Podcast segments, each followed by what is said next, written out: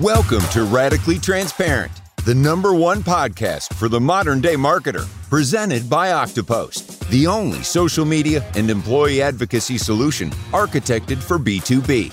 Each episode shines a light on the inner workings of B2B leadership, including what keeps successful CEOs, CMOs, and VPs up at night professionally. The conversations are real, raw, and authentic, all while revealing the unfiltered, not so known truths of today's most interesting marketers. Introducing your host, Jennifer Gutman. Hello, world. Today's guest is a forward thinker who is transforming marketing organizations by developing frameworks for targeted B2B buying experiences and has created a center of excellence for digital campaign management. With experience in driving go to market strategy, demand generation, product marketing, and marketing analytics, she's a change agent leading teams to leverage data, technology, and analytics to deliver successful marketing programs and revenue growth. She leads with data, logic, and experience and believes there's no challenge too small or too big. It's all only an opportunity to improve. So please welcome Avnita Gulati, Senior Director, Marketing Strategy and Operations of Visa, to the show. Avnita, are you ready to get radically transparent with me? Sounds like a plan. Let's do it. Fantastic. So listen, you have quite the impressive background, and I always like to kick off the show eh, with an easy one, if you will. But could you give us a brief look at your professional journey and how you actually fell into the world of B2B marketing to begin with? Definitely. So it was uh, an interesting journey. Um, I had my undergrad in architecture and I had the creative bend of mind, wanted to kind of overlay the logical side of things um, along with the creative side of things. And my first job as an intern was in a B2C organization. Okay. And I was presented with an opportunity to join a B2B company. And it came a pivotal point where my manager at that time was really, she was awesome. She was great, um, very helpful in helping me make that decision.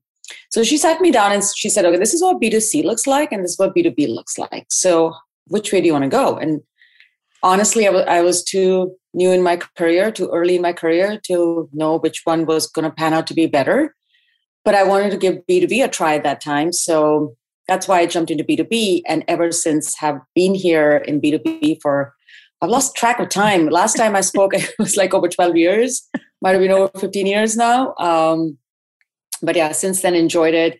And it's, it's challenging, challengingly complex the sense it is there's a you know a cohort there is um, all kinds of different revenue goals marketing channels it's all exciting and challenging that kind of keeps me going every day in uncovering how we can find creative ways to solve the same problem depending on which industry you're in uh, which sector you're going after so i really enjoy the journey and it's it's uh, it's never a dull moment. I'm really glad to hear you say you enjoy the journey. And I, I'd have to agree with you. It's never a dull moment. You know, I think the way you described it being beautifully complex, if you will, is spot on. However, with everything that's beautifully complex, I'm sure that there's no shortage uh, of things that keep you up at night as a B2B marketer. Could you share with us a little bit about, especially in these days, right? What is keeping you up at night professionally?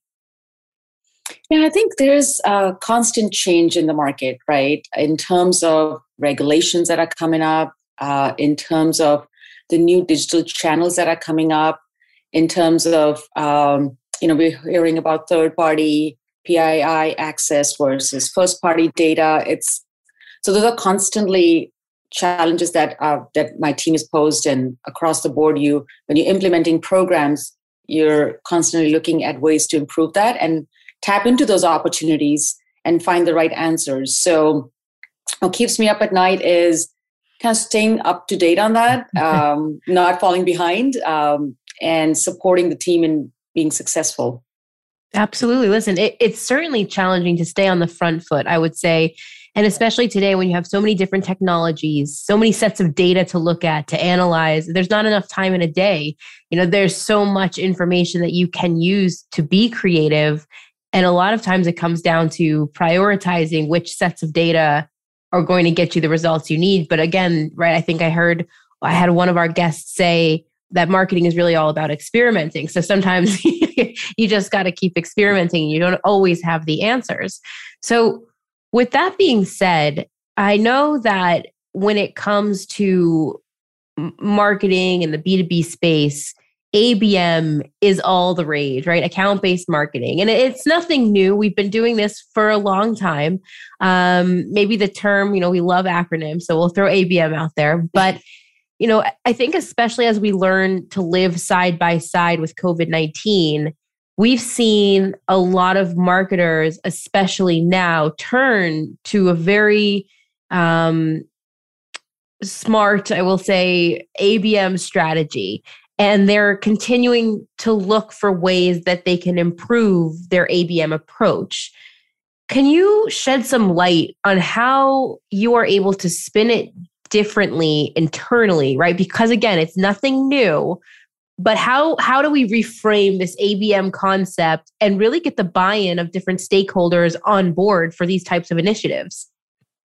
Yeah, the approach I've taken that has worked really well is having a business case right? Having an interlock with sales, with sales and commercial opera- operational teams, uh, with understanding from a finance standpoint what it is that we're trying to accomplish in the mm-hmm. business. What are the business objectives, right? So it kind of comes down from that. So if you kind of take a top down and a bottoms up approach, you have a very clear understanding of where the business is going. And mm-hmm. as you know, as you rightly said, um, ABM is not new.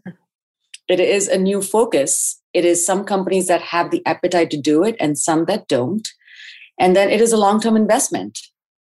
So, as long as the top leadership understands that that's what it is and it needs to align with business goals, it is not one of those quick, you know, you implement a tactic and you see those metrics and, and it's successful and it, you got the CPCs and uh, CPEs and all the, those numbers look good, but that's short term, right? So, what are we investing in in the long term? What I enjoy the most about ABM is that it connects directly back to business objectives.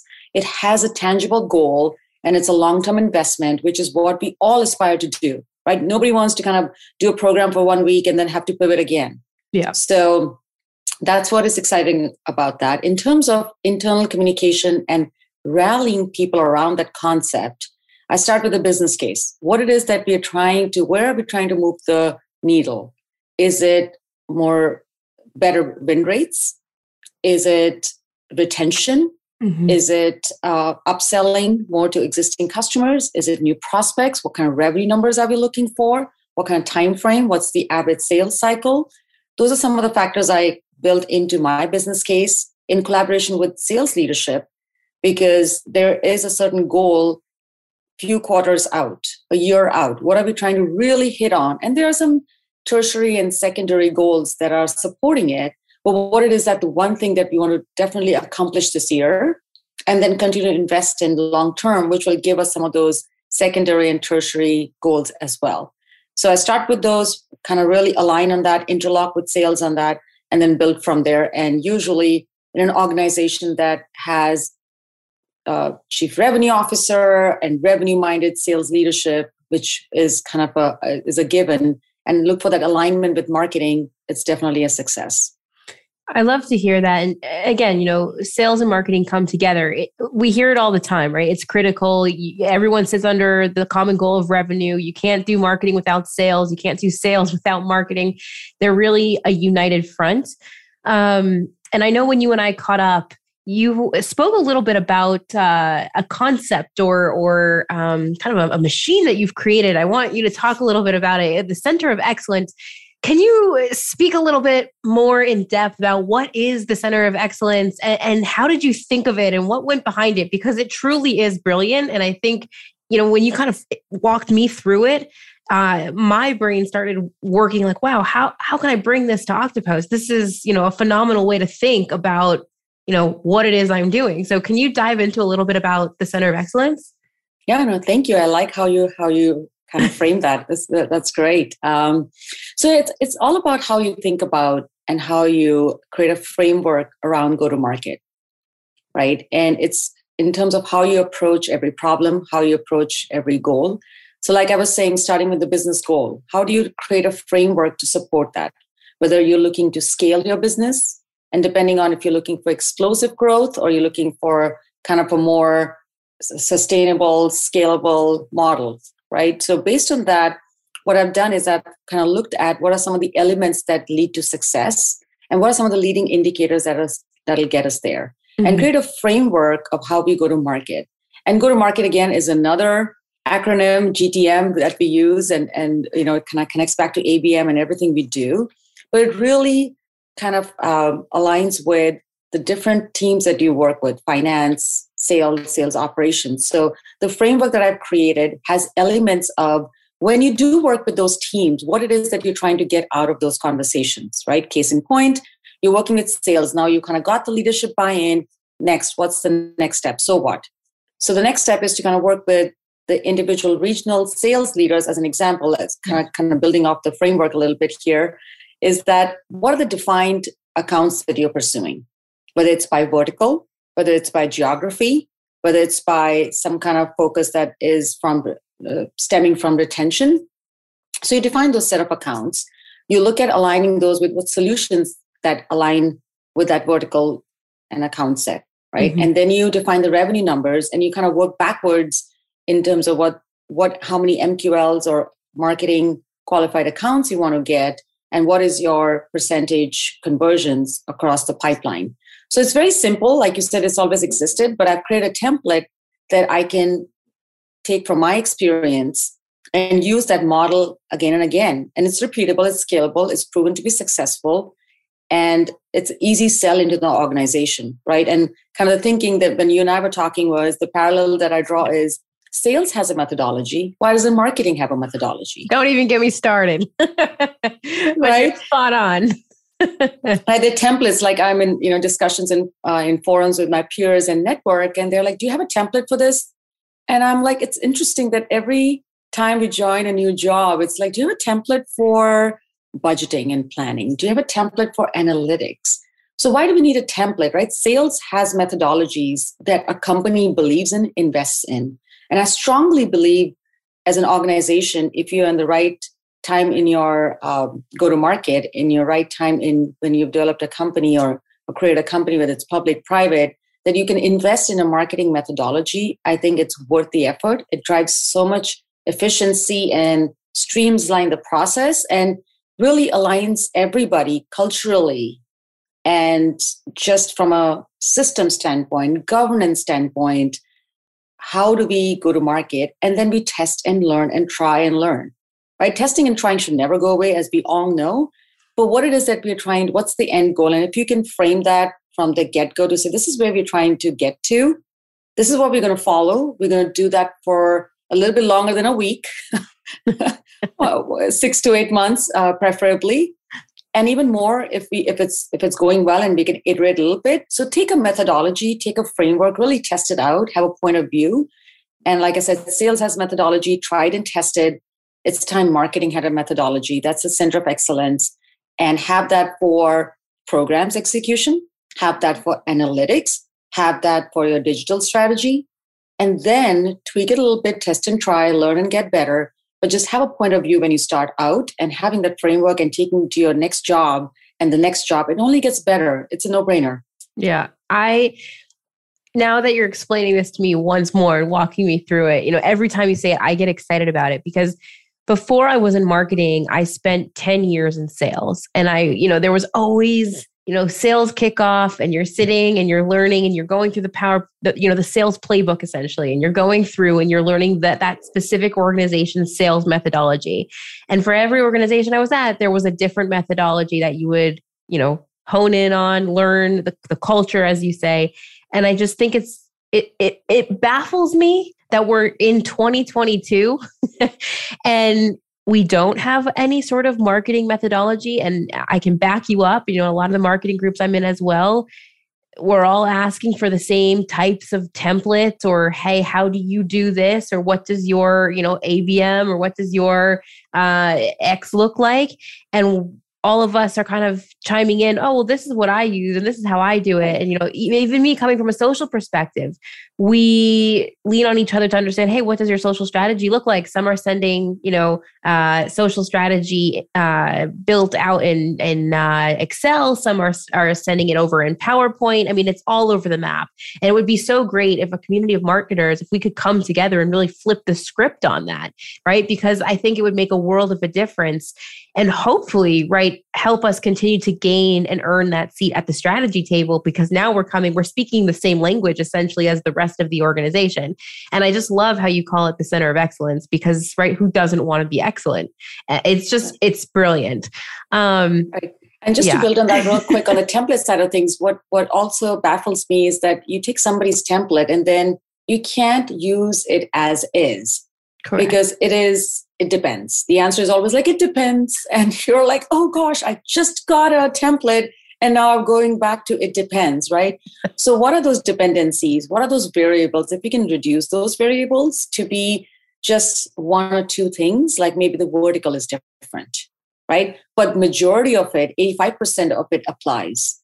And it's not to say that when you look at the sales methodology, and I don't want to go off on a tangent here, but it's not it doesn't it's not defined by vertical or it's not defined it is a methodology and everybody gets behind it. Yeah. Right? Yeah. and that's kind of to your point it's about changing the script to say this is our methodology and we're going to go to market with this.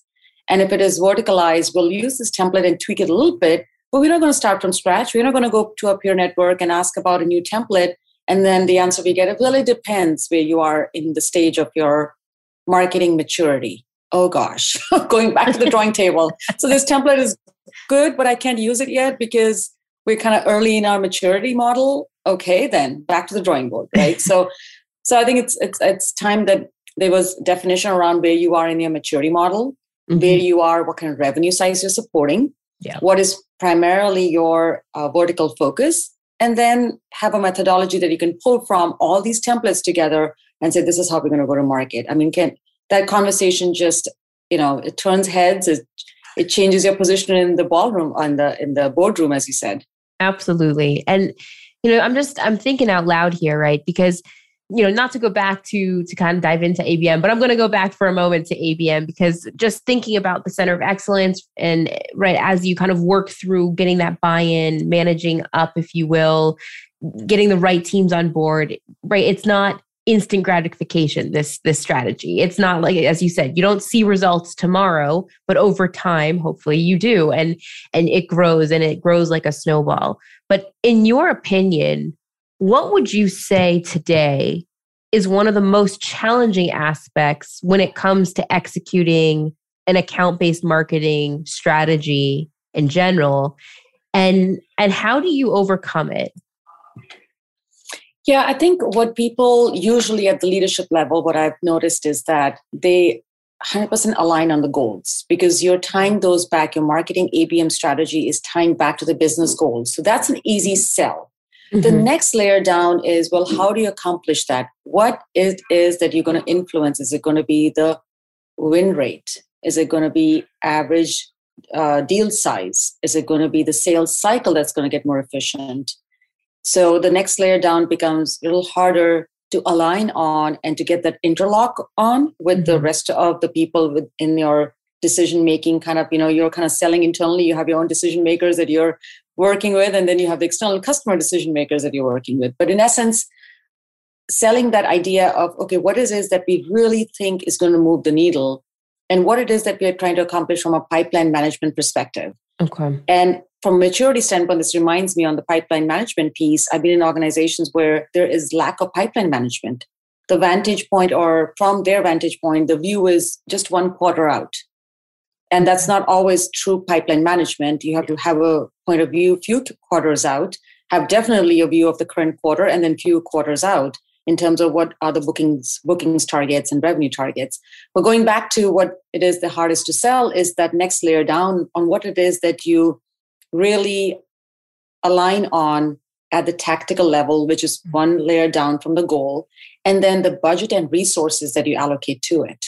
Because it is not a small investment, it includes tech, it includes resources, it includes a system that needs to be put in place. Which is investment from a lot of different places. And you can scale it. You can have it to be small and only one geography and test it that way. So it doesn't have to be, it's not a big company thing, it's not a small company thing, it's a mindset thing, right? So that alignment is spot on as, as you start up the conversation. But next layer down is how do you execute and what budget and resources you put behind it, given specially that you won't see the results in the next quarter. It'll be a few quarters out, but would that be the best quality? Yes. It'll be less quantity, more quality and are you ready for that? That's the maturity piece that you need to kind of lock down in that boardroom before you step out.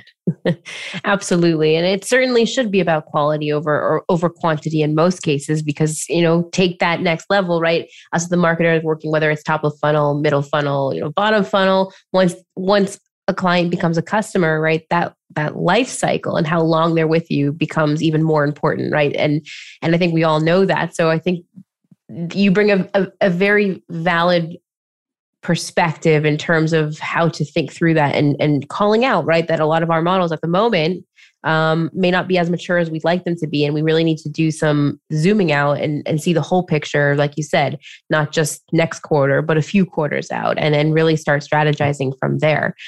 Um, I want to ask, you know, because we are Oktopost and because I'm, I absolutely love and breathe social media. Uh, I'm curious to know because, and I've, I've, I've definitely heard varying answers on this, um, but I'm curious in your opinion, what role do you feel social media plays or doesn't play uh, in supporting an ABM strategy today? Yeah, and I'm really excited about social media and the evolution of it.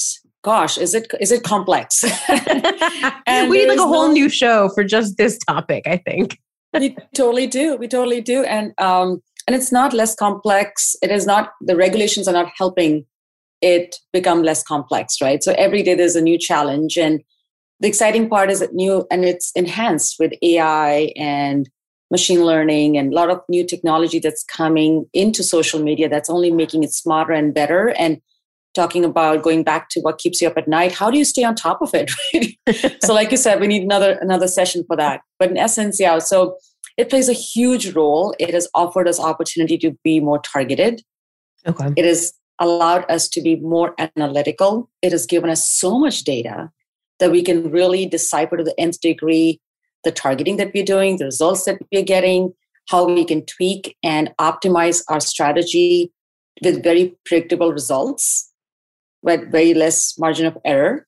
Mm-hmm. So I feel it's it's played an extremely important role in defining and in fact leading some of those discussions because sometimes when tech and your channels are getting that though that sophisticated, that elegant, it just presents you opportunities that you can get better in your way of thinking of targeting. Right? I mean, case in point, you have a set of accounts. Can we look at the lookalikes of those accounts? Can I go next layer down and find decision makers that have certain titles. And I think those are very basic functionalities. It's come a long way since then. Yeah. But again, it presents so much data back to you that you can make really informed decisions and really put your badge on it and say, yes, I know this technology has this level of detail within the social channels, and I can tap into them. And it's almost that your predictability, your probability of winning is getting higher and higher and you're able to optimize that based on that data. So it's huge. It's come a long way and it's one of the channels that is leading our conversation and supporting us validate our assumptions and hypotheses. And that testing and learning is getting so much better every every passing month every new tech that gets introduced. And the api connections to those social medias have gone so much stronger. I mean if you look at the tech stack we all have seen it kind of bleed through the paper like it's just like growing every day. And it's only to make us smarter right? Yeah. those investments are well worth it. And all the connecting api connections that we get to social media channels are worth looking into and tapping into. I agree a thousand percent. And and what's interesting right? So from from an api perspective it's incredible how I would say even you know just we love LinkedIn right? But when LinkedIn first started back in the day their API connection wasn't so great. We couldn't get that much you know interesting data or useful data. And today it's a whole different game. What I also find interesting when it comes to social selling or using social media specifically in account based marketing and you can keep me honest but one of the things I personally love to do when we had our target accounts was go onto social media and see those decision makers and i would go onto their linkedin profile and i would go to their where they volunteer for example or if they had any specific interests because i found that data really interesting. And as a salesperson trying to find that connection you know something my grandfather had always taught me was the minute you meet someone always first try to see what you have in common and build that connection. And it's something that's stuck with me. And now you have social media that it's it's so much easier to do that. But if you go, for example, and you see someone's a volunteer at Big Brothers and Sisters, and maybe you yourself were as well, or you, you know, maybe in your ABM campaign, you make a donation on that person's behalf, it becomes really interesting. And I just think so much more human and more personalized um, in a world where, again, we're all data driven and we're all looking at the data. There's just this humanistic approach to it when you can use social media for that angle. So I personally, from the other side, when I was doing sales, always appreciated when our marketers would go in and you know give us the ability to see that type of information as well. Right. And that's a really good point. Data is only as good as the people using it. Right. So data is out there. How do you leverage it? Where do you put it in your strategy and your tactical implementation? And to your point, how, how do you personalize that conversation? So, to close out the show, Avneeta, I want to ask you what's one thing that you can tell us about yourself that we can't find out about you from simply looking at your LinkedIn profile? Mm, that's a good one. That's a good one. So, I'll just take a moment to go back to my roots. I'm an Indian classical dancer. Oh and I performed on TV, on national TV. Real. So my next question, I lied. I have one more. Is there potentially a YouTube of this dance performance, or was this before YouTube times? Before YouTube times. Thank God. I have pictures and I look at them and say, okay, we're going to tuck this under the pillow for a minute. I totally feel you on that. But that's that's really fascinating. Um, how do you feel? And, and you don't have to answer, but do you feel in any way that your experiences with dance have helped you in, in what you do today? I think it's just made me very flexible in my thinking. Um, it kind of calms me down, takes me back to what my roots are and what my value system is, honestly. And I really enjoy that. That's something that's just personal to me. Yeah. And I don't practice it today, but something I'm very proud of. I talk to my kids about that, and they're like, Really, mom? Indian classical dance? yes. And once in a while, I'll show them a move or two, and they're like, Whoa, that's awesome. you still remember it?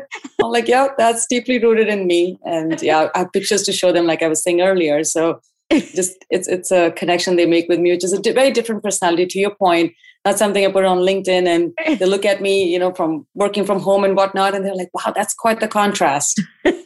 Avneeta, I love it. Thank you so much for getting radical, radically transparent with me. I want to ask if anybody listening in would like to connect or be part of your community, uh, talk ABM, get you know more intricate into tech talk. What's the best way to be in touch with you? Yeah, and reach out on LinkedIn. I have my personal email there as well. Okay. Happy to talk. I mean, this is something I'm very passionate about. And like you said, I'm a change agent. So we can talk tech, we can talk leadership, we can talk marketing. Happy to do that. Fantastic. Avneeta, thank you so much. Thank you, Jen. Thanks for tuning in to the Radically Transparent podcast brought to you by Oktopost, the only social media management and employee advocacy platform architected for B2B. I'm Jennifer Gutman, your host and director of social strategy here at Oktopost. And if you love today's show, we'd love if you subscribe, rate, and give a raving review wherever you get your podcasts. For more discussion on B2B social media marketing, be sure to follow Oktopost on LinkedIn. And of course, to gain access to all our free social media marketing and employee advocacy resources, head on over to our website, www.oktopost.com. Until next time.